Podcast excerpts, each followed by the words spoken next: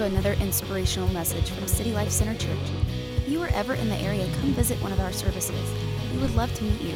Enjoy the message.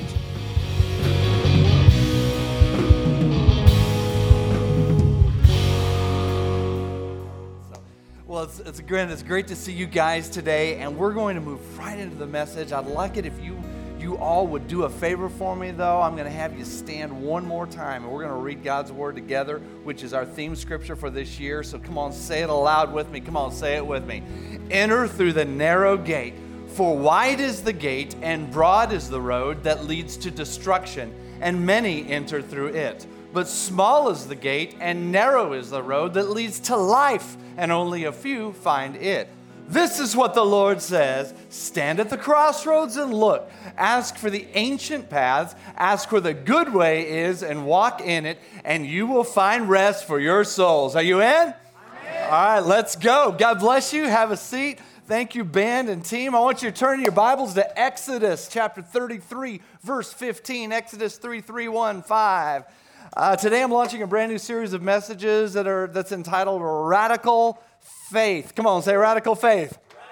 It was funny. Early this morning, I, I came in and uh, just I walked through the auditorium and I saw that, that slide up there, and, and then I saw the, the, the colors on the on the background and went, some creative people have got it all. I mean, they had the colors matching that. I think it's pretty cool. I, I, love our creative team. That's just, they just make it look good. Thank you guys so much for all you do. But hey, I, if you're a follower of Jesus, then you're a part of what we call the Christian faith. And Christianity is the longest uh, lasting, largest, continually growing movement in the history of the world completely. Here's the beauty of it you're a part of it.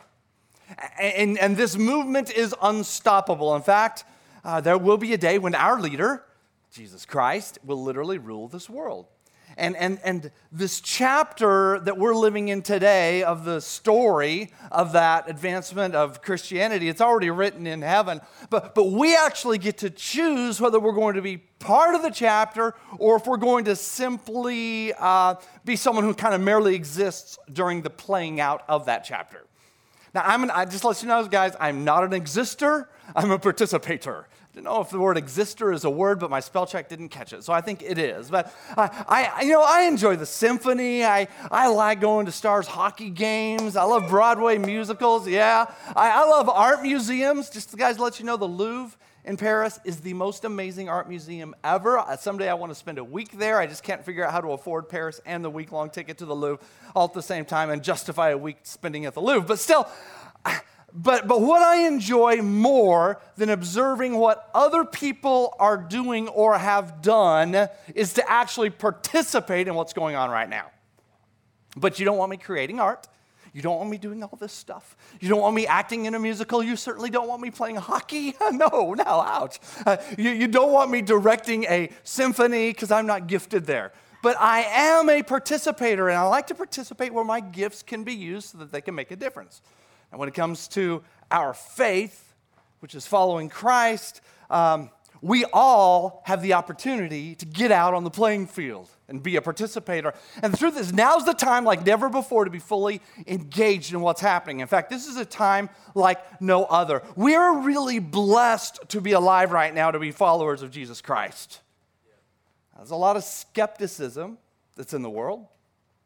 In our nation, the truth is, skepticism is on the rise. In fact, there's this very real fear of the followers of Christ within our culture.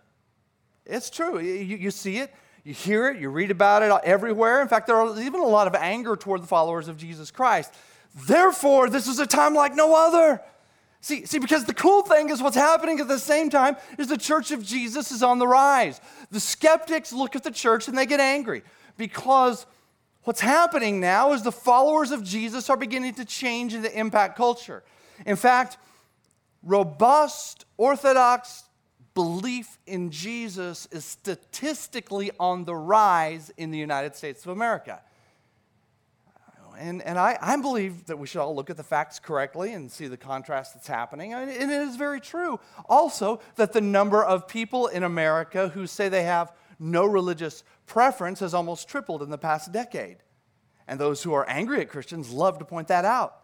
And, and, and honestly, I believe that statistic has its roots in an old uh, you know, there are a lot of different sources, but I think it has to do with an old realignment of American education. Because about a century ago, the major uh, United States universities, they shifted from an overtly Christian foundation to a very firm secular approach to education. And this impacted our nation, causing many people to almost like subtly believe that educated people are not foolish enough to be Christians. Some of you have even heard that. In fact, 25 years ago, the number of teachers and professors in American universities who identified themselves as Orthodox Christians was less than 1%. Did you know that? But it's a new day. Today, in major U.S. universities, recent polling suggests that somewhere between 20 to 30 percent of all teachers and professors now identify themselves as Orthodox followers of Jesus Christ. Guys, let me tell you, a shift is occurring. We're living in a time like no other. Today, churches like us who believe in the infallible Bible, who believe in miracles, are growing in the United States and they are exploding in Latin America and in Africa and in Asia. Even in Europe, there is now growth in, the, in Christian church attendance. Another cool thing is American cities are actually becoming spiritual epicenters in Manhattan, New York, a borough which has never had a strong Christian presence since its inception as New Amsterdam. Over the past 10 years, this borough has become home to some of the largest and strongest churches in the United States of America. Let me tell you guys, this is a time like none other. Times are changing. The church is uniting more. The church is fighting less. And the prayer of Jesus is coming to pass. Hours before Jesus was crucified, he, he, he, was on his knees and he pleaded with the Father in the Garden of Gethsemane. And, and, and some of the words that he said to the Father were, were this. It's found in John 17. He said, he said, God, I have given them the glory that you gave me, that they may be one as we are one. I in them and you in me, so that they may be brought to complete unity, and then the world will know. You see, that, that's key right there. When, when Christ in us, uh, or the glory of God inhabits us, like Jesus said, and then that word glory, it means light, it means weightiness of God, it means the presence of God. When, when, when that happens and we begin to pursue unity as carriers of the glory of God, then the world will know that God is up to something huge. I'm telling you guys, radical faith is on the move, and we are the next chapter. If you're here today and you've been serving God for 30 plus years, most of you are not even that age, but that's okay. But if you've been serving God for 30 plus years, you know this a shift is going on. 30 years ago, it would have been a ridiculous thought to think that a, ma- that a mayor of a major American city would establish a faith leaders cabinet. Yet it exists here in this city. 30 years ago, you, you, would, you would never think that a Baptist would get along with a charismatic and, and Catholics would have anything to do with the non denominationals, but it's happening today right under our noses, right here in our city. My own son Preston is preaching for a predominantly African American Methodist church revival in Fort Worth next month. That would have been unheard of 30 years ago. And those of you guys who've been around a while, you know what I'm talking about because race and denominational barriers, they, they used to prevent God's people from getting united. But not anymore. The church is unifying. Jesus' prayer is coming to pass. There's a new chapter that's being written. The followers of Jesus are rising numerically and influentially, and they're having greater impact. I love it. So, what makes a follower of Christ? What makes us different? Some might say, well, it's the presidential candidate you vote for. That's weird. Some might say, well, it's the way you dress. Well, probably not. Well, in some cases, but probably not. Or maybe it's the things that you don't do, or it's possibly a list of the things that you're supposed to do. And I just have to say no to all of that. Here's what distinguishes us it's God's presence, His glory. You see, the Holy Spirit dwells in us, the Spirit of Christ, and, and this causes God's characteristics to flow out of us because God lives here. See, we are distinguished by the simple fact that we are carriers of God. And, and if we can understand this, it can change everything that we do in life. I want to be different. I, I want to be different than the rest of the world. No, I don't want to blend into the boring fabric of the world. I crave and I, I desire and I, I hunger for the presence of God in my life, and He is what makes me different. When Moses had, uh, was leading God's people out of Egypt, he had this very intense conversation with God. It's found in Exodus chapter 33, verse 15. A portion of that I want to show you. See, the, the, the, this man of radical faith, basically what he did is he stated that he would rather die and rot in the desert with all of God's people if they were simply going to be like everybody else and blend in. See, he craved the, the presence of God, the glory, and the brightness of God, and he knew this that only God could distinguish them. Look at his prayer. He says, God, if your presence does not go with us, don't even send us up from here. How will anyone know that you are pleased with me and with your people unless you go with us? What else will distinguish me and your people from all the other people on the face of the earth? Except the presence of God. And then God spoke back to Moses and he said, I will do the very thing you have asked because I'm pleased with you and I know you by name. And then Moses said, Oh, show me your glory, God. Guys, that's my heart too. I, I don't want to do church if the presence of God's not here. I'm not doing, the, doing this thing if God isn't with us. Why would I want to walk the ancient narrow path if the Holy Spirit is not my traveling companion? Honestly, I don't want to do church and go through religious exercises if the glory of God is not with us, bottom line. I've stated that since day one. Because without his presence, we are nothing but a self help seminar or a personal growth conference, a family enhancement event, a business strategy seminar, or a conference on emotional well being, uh, and a mini concert with a latte. hey, guys, that's nice and that's good, but it's also shallow. It's so much less than what God designed the church to be. Because without God's presence, we are no different than those events that go on right here in downtown, day after day, week after week, right here in this neighborhood, and often even in this building as we host other, other events from the community. And as wonderful as that stuff is, and it is wonderful, the church, though, is something different and distinct. Because, truth be told, the companies that create these self help programs and that hold the conferences and produce the events, they will eventually be gone and the physical structures and the high rises and the conference rooms themselves, they will typically outlast the companies and their programs. The buildings. But see, the church is totally different. Our movement was launched by a man who was God in the flesh, and he started out with 12 teenage boys who were not the most educated and certainly not the brightest guys in the world, and they smelled like fish. But Jesus selected these particular men because they were willing to change the world. They had radical faith and they did change their world. And what they started is thriving today, and we're a part, and we're writing this next chapter. And what God did back then in the scriptures, I beg for him to do today and even in greater ways. Because I want to see the glory of God in my church. I want to see the works of Christ in my city. I want to see Jesus to be made famous. The prophet Habakkuk prayed this prayer. He said, Lord, I've heard of your fame, and I stand in awe of your deeds, Lord. In other things, in other words, what he's read about, what he's heard about. But he says, repeat them in our day, in our time, make them known. Guys, the stories of the past are awesome, but I don't just want to read stories. I want to create stories.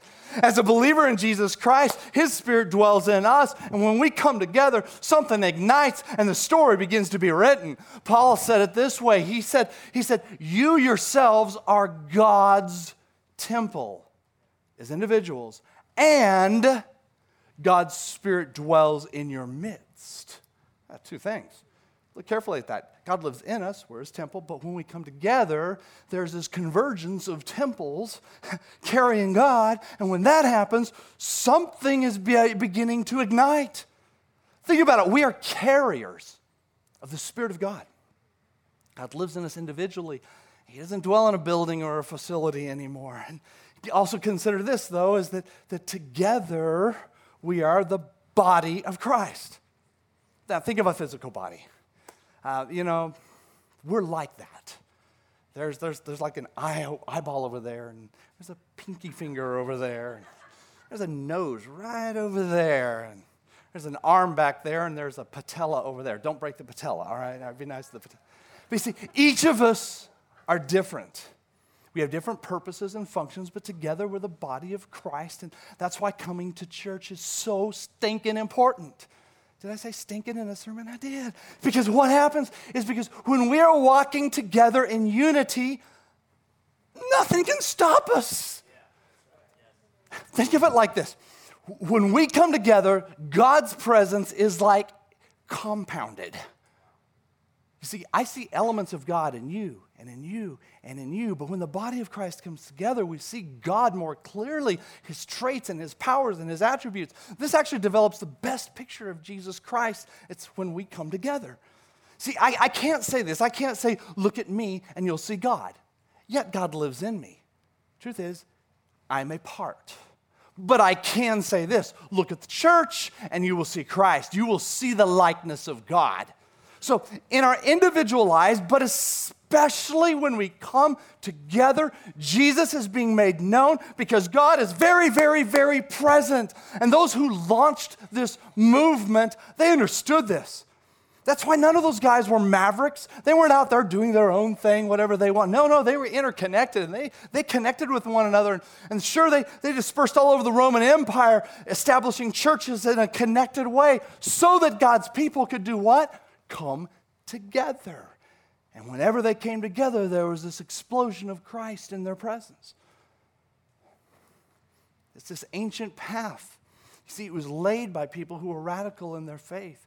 It's a movement unstoppable. It was initiated by Jesus and his disciples. And, and we got to know this is this, this movement will rule the world. It's not an arrogant statement, it's truth it most definitely will happen. It's written about in the Bible, it's written about in the Old Testament prophets and in the Gospels in the book of Revelation. It's going to happen. And this movement is in the culture, but it is also countercultural. Now, I'm not saying that having radical faith means you have to be weird because you live in the culture to live in it. Enjoy the positive aspects of the culture. I mean, you don't have to be Amish if you don't want to. But our movement is countercultural. See, we, we actually move in a different direction when it comes to right and wrong, love and, uh, love and hate, when it comes to joy and despair, when it comes to blessings and cursings. Because as the world culture gets darker and darker, our culture gets brighter. And the contrast today between the two is actually greater than it has ever been since the beginning of Christianity. See, this movement that we're a part of is marked by light, and together we are a bright light in the culture. Together we are a bright city setting up on a hill. Together we are the potent salt of the earth. Excuse me, we're the ones who change the landscape. We're the ones who pierce the darkness, and it's catching on all across the world. See, even the smallest individual light, like the little flashlight built into your cool cell phone, when you turn it on in a dark room, it pierces the darkness. And if you're on the other side of that room, your eyes will be drawn to that because any light in darkness always stands out. Light in darkness doesn't blend in. Got it? And that's like Jesus. You know, he even came to this earth and he was light. In fact, Jesus even said it himself I am the light of the world. Whoever follows me, you're never going to walk in darkness. But you will have the light of light. That's Christ now in us, which means you don't have to walk in darkness, guys. His Spirit in you is the light of life. It is that glory of God that He wanted us to have. So, if Christ, the light of the world, is in us, then we are also the light of the world, correct? Jesus said this You are the light of the world. Wait, he just said, I am. Yeah, he is, and he's in me. Therefore, I am. You are us. Together, we are the light of the world. He says, Let your light shine before others. Don't blend in. Let them see your good deeds and glorify your Father who's in heaven. See, we're kind of like these little individual lights piercing the darkness, and a, a, little light impacts heavily. But you start adding more lights to it, and the entire room is illuminated. The atmosphere shifts, darkness is dispelled. And as our church grows, so grows the light that comes from us. As, as, as the light grows, greater transformation occurs. See, darkness can't survive because of the magnitude of the glory of God. I love this stuff. See, we're the light of the world, yet you and you and you and you, you're the light of the world. You can walk eight blocks east of here over to the Fort Worth Water Gardens. It's a beautiful place today, but that property has a diabolical history. It was once the center of what it was known as Hell's Half Acre, and there were more suicides in that little piece of property than the rest of our county combined drug abuse, prostitution, poverty, and violence was what Hell's Half Acre was known for. But a church in this city said, enough. About 10, 12 blocks to our west is the Pier 1 Tower. On that piece of property, which, over now, which overlooks the Trinity Clear Fork, was a Baptist church. And this congregation, about 80 years ago began shining the light and they chose to not be afraid. And they decided they didn't really care what people thought.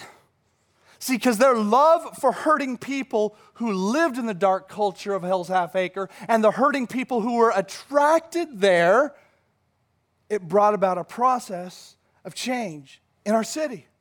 They even got involved in politics, and, and that Baptist church it swelled over 6,000 people, and they just decided, well, we're just going to elect our own city council. And so they did. They elected a city council that had the guts to stand up against a dark culture, and the darkness was obliterated. Today, it's a story for our history books. But it started with the church. But the cause for that church was not to raze Hell's Half Acre. Their cause was to be the church. Their cause was to be filled with the Spirit of Christ. Their cause was to be light bearers in a dark culture. You know, today, today we live in this culture of multiple causes. I mean, causes are everywhere. So I just want to ask you what is your cause? What gets you up in the morning? What is the fire that burns in your bones? Mean, my, my cause is the church of Jesus. My cause is to successfully take the torch of the gospel from the last generation of Christians, my dad's generation, douse it with gasoline and get that flame burning brighter, dispelling more darkness, transforming darkness into light, and then pass it along even brighter and even a more fuel drenched torch to my children and the next generation. Far too often we have way too many causes. And uh, honestly, there are a lot of good, godly people that move from cause to cause and, and wear themselves out. They raise money for this cause, they support that cause. And I'm, I, you know, I, I'm very involved in the community, and so I'm pressured to join causes just like you are. In fact, recently I was, uh, I was in the process of being coerced when I stopped the coercion, but I was strongly coerced to participate in a cause of spending a day with other local ministers in a park blessing people's dogs. Now, I like dogs, but please understand this. I'm still praying for my own chihuahuas to get saved and to quit running around the neighborhood with the other dogs. I turned them down. You see, there, there are popular causes, but there are too many, and, and they have this minimal, sporadic impact. Again, now, guys, catch me here. I'm not against causes, because I think most of you are involved in multiple ones. But the danger for us is that there are too many causes and they bring too little effect. See, a cause obsessed Christian will find themselves forsaking the assembling of themselves together because they're so wore out because of all the causes. And therefore, they're not participating in the recharging and in the encouragement and the light explosion of God's people getting together. Hey, guys, causes die, they disappear and they go away. But the church remains. And, and even though the multiple causes that we often participate in are good, they can rob you of your best. Again, I, am a part of a lot of causes, but they're not going to get my best energies. No, no. I mean, we as a church, we recently supported a cause. Uh, and, and I don't make a big, huge deal about it, but we did. And we worked with the United Way through Compassionate Fort Worth to help people in poverty in Como and on the north side to get the tax benefits they had coming to them and to get it totally free of charge through the VITA program. I like it. And it helps people in poverty. I am all for stuff like that. In fact, next week I'll be helping to lead an appreciation dinner for all of the volunteers who participated in the good cause. But if I expend my energy on this cause to only help people with material needs, but I forsake coming to worship and engaging the presence of God and helping people who are on their way to hell to get turned around, then I have missed it entirely. You see, because the truth is this as good as the causes are, extra money in a person's bank account, it's a good thing but it's nothing in comparison to streets of gold, an eternity of pain free, pain free healed, abundant, joy filled living with Jesus. Eternity! Not an extra steak dinner. And my challenge is this is my challenge is quit, quit hopping from cause to cause to cause, one to another, another, another. It's going to exhaust your energy and your resources. You're eventually going to find yourself discouraged and disheartened. Now, radical faith inspires us to do something that's just a little bit different. See, because, and it's about a different cause, and it is to fundamentally, fundamentally be about what I would call our great cause, which is Jesus. And that is different than the temporary causes all around us because this has maximum and eternal impact forever. And then let your other causes flow from that. You understand? Got it? See, our great cause is seen in the Church of Jesus Christ. Our great cause is what's called the Great Commission, which helps get people rescued out of darkness and discipled and, and t- baptized and transformed on the inside. And that, my friend, has the lasting effect. See, this is what the, folk, the, the followers of Jesus Christ ha, have been doing all along. And that is what, caused, what has uh, really caused the church to outlast every cause. It has outlasted every political movement. It has outlasted every nation. It has outlasted every economic downturn. Because through it all, the church remains. It's a cause worth putting your energies into. And guys, we're in the next chapter. Gonna sit on the sidelines and watch and applaud? You're going to jump in and have some radical faith in Jesus. I want that. I want to have the fullness of the Holy Spirit in my life to empower me to change the world. And I want that for you. You want to know how to change the world? I'll give you some very quick first steps. I'll be sharing more throughout the series. This is just a little introduction. But write this down. Here's the first one Receive Christ. Give your life to Jesus. His spirit will take up residence in you, his glory, and you will now be a light bearer. Pretty cool. We'll be praying just a few moments for that. That's the starting place. And the second is to worship with God's people. I mean, be in church. When you hear the band start playing, uh, that is actually a one minute notification that it's time for worship. Now, I know you might be talking with Billy Bob and, and you haven't seen Billy Bob in months because you're too exhausted from, and you've been too busy to come to church. And, and, and it's just, and then you see Billy Bob's like, oh, Billy Bob, I need to spend time with you. But here, guys, tell Billy you'll have lunch with him so you can have some quality time with your friend instead of shallow time for 30 seconds during the worship service. Just a thought. Some of you didn't like that, but it's true. Do you like that? Ha ha ha. Do I like it? I don't know. All right. And then tell Billy, Bob, you know, okay, hey, you know, worship is starting. We're going to worship. Let's grab lunch. Let's grab coffee. Pull out your phone. Make an appointment. And then get up to as close as you can and begin to worship God.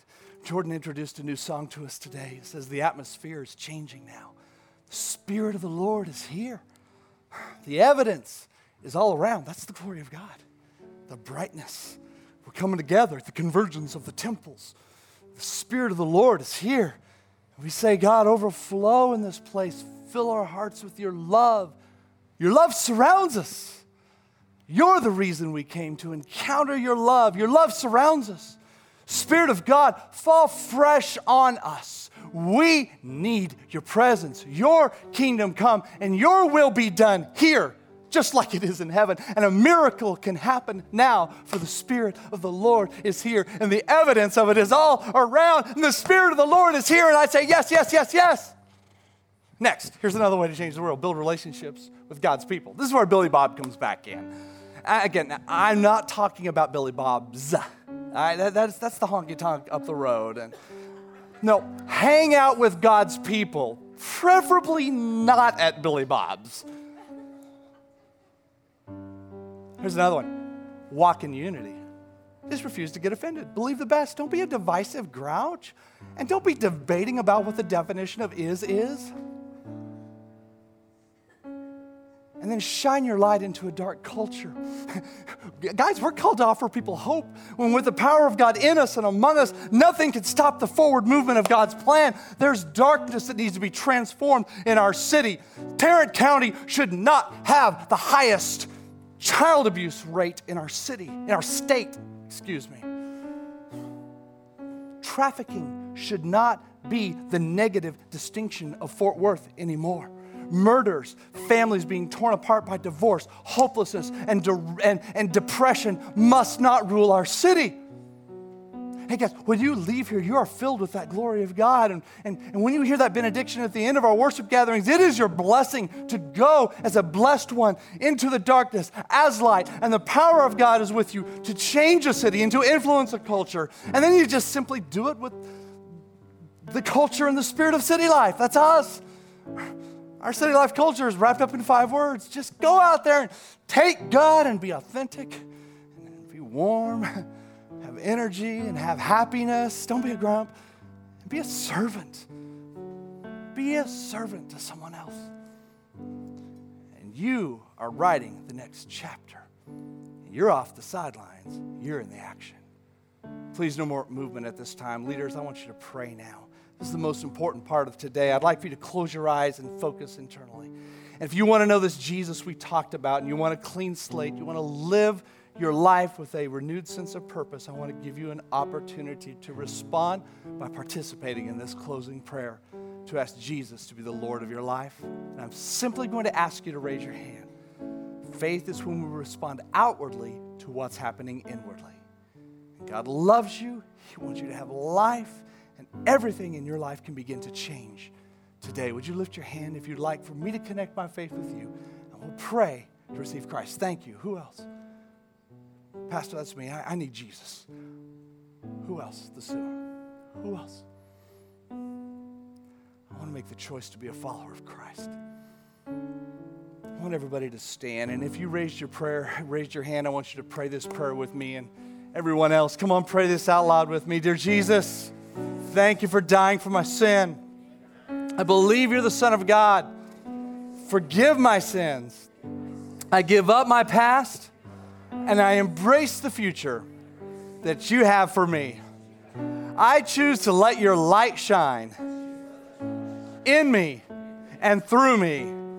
I choose to live the next chapter of Christianity. In Jesus' name, amen. God's presence is here, and we're not ready to just like poof, be gone. No.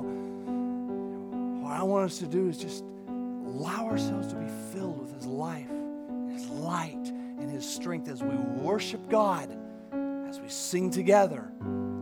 Let's engage Him one last time before you're released with blessing. Come on, let's sing it out now. The atmosphere is changing now. I'll sing these words. The Spirit of